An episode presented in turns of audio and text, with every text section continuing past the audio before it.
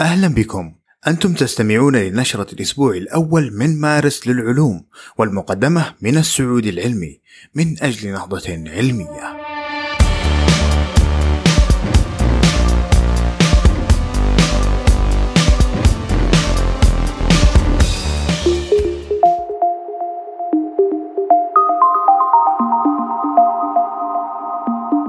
العلماء يؤكدون انتقال الأخبار الزائفة أسرع من الحقائق.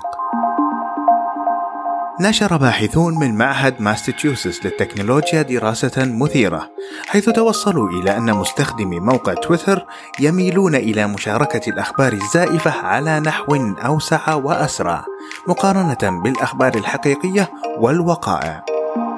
واعتمد الباحثون على تحليل بيانات أكثر من 125 ألف قصة. أعيد تغريدها نحو 5.4 ملايين مرة.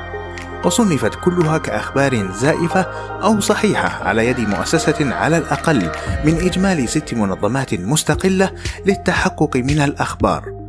وتوصلت الدراسة إلى أن الأخبار الزائفة انتشرت بشكل سريع وأعمق وأوسع نطاقا مقارنة بالأخبار الصحيحة في فئة المعلومات كافة. وهي نتيجة شكلت صدمة لدى المؤسسات الإعلامية والناشطين على مواقع التواصل الاجتماعي.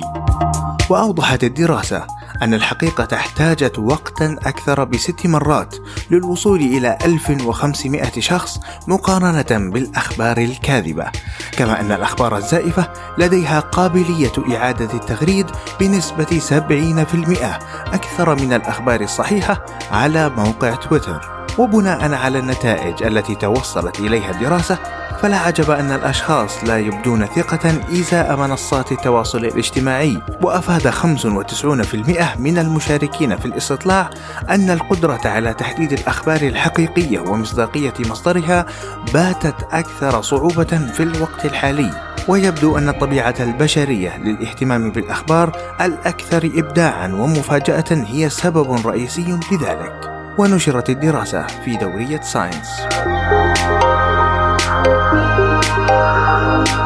معهد MIT يبني أقوى مغناطيس فائق التوصيل في العالم لتوفير الطاقة البديلة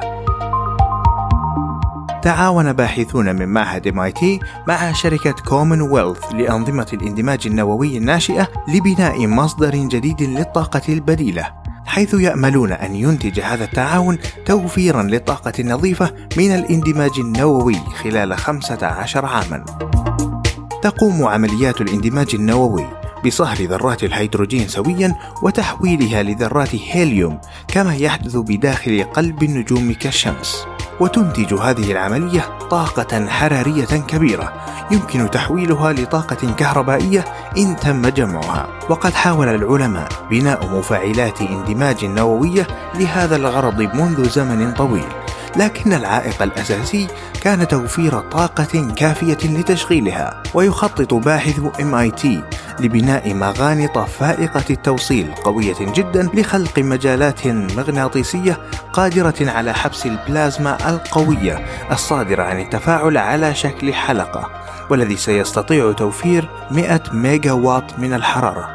رغم أن مفاعلا كهذا لن يستخدم لإنتاج طاقة كهربائية حاليا لكنه سيساعد للوصول إلى الهدف التقني اللازم لبناء مفاعل اندماج نووي مدمج كامل بقدرة تصل ل 200 ميجا واط وهو هدف تحاول عدة جهات الوصول إليه في سبيل تحقيق كفاءة عالية لإنتاج طاقة نظيفة مستقبلا. اكتشاف معلومات مثيرة حول قلب كوكب المشتري. نشرت أربع فرق بحثية من وكالة ناسا نتائج مثيرة للاهتمام بعد تحليل بيانات من مهمة جونو لدراسة كوكب المشتري، حيث قدمت هذه الدراسات معلومات عما يحصل خلف غلاف الغيوم الكثيف الذي يغطي المشتري. وتم إطلاق مهمة جونو في عام 2011 لدراسة كوكب المشتري بشكل عميق وكشفت هذه الدراسات الأربع أن غلاف المشتري الجوي يمثل 1% من كتلة الكوكب الكلية وتمتد دوامات الكوكب حتى 3000 كيلو متر تحت طبقة السحب. وأكدوا أيضا أن تدفق هذه الرياح هو المسبب الرئيسي لمجال الجاذبية غير المتناظر الغريب للكوكب.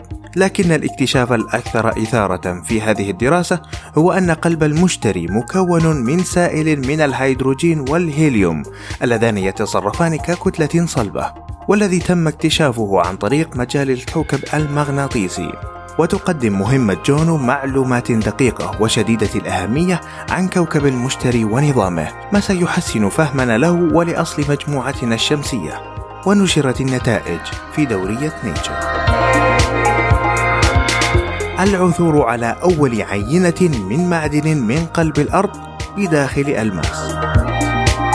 عثر علماء الجيولوجيا من جامعة ألبرتا بكندا على بيروفيسكايت سيليكات الكالسيوم لأول مرة على سطح الأرض حيث أن هذا المعدن لم يرى من قبل في الطبيعة لأنه يصبح غير مستقر على عمق أقل من 650 متر من سطح الأرض رغم أنه الرابع أكثر معدن وفرة على كوكب الأرض. ويقدر العلماء أن هذا المعدن يشكل حوالي 93% من قشرة الأرض الداخلية ولكنه كان افتراضيا حتى الآن. حيث عثر العلماء على هذا المعدن بداخل قطعة ألماس في منجم ألماس بجنوب أفريقيا على عمق أقل من كيلومتر. لأن الطريقة الوحيدة للحفاظ على هذا المعدن هو بحبسه داخل جسم شديد الصلابة كالألماس. وتعتبر قطعة الألماس هذه عينة نادرة جدا. لأنها تكونت على عمق أكبر بكثير من الألماس المعتاد. وسيتمكن العلماء أخيرا من دراسة هذا المعدن بشكل أكثر تفصيلا. وسيساعد هذا أيضا بحصولنا على فهم أكبر عن الطريقة التي تكون بها غشاء كوكب الأرض الداخلي. ونشرت الدراسة في دورية نيتشر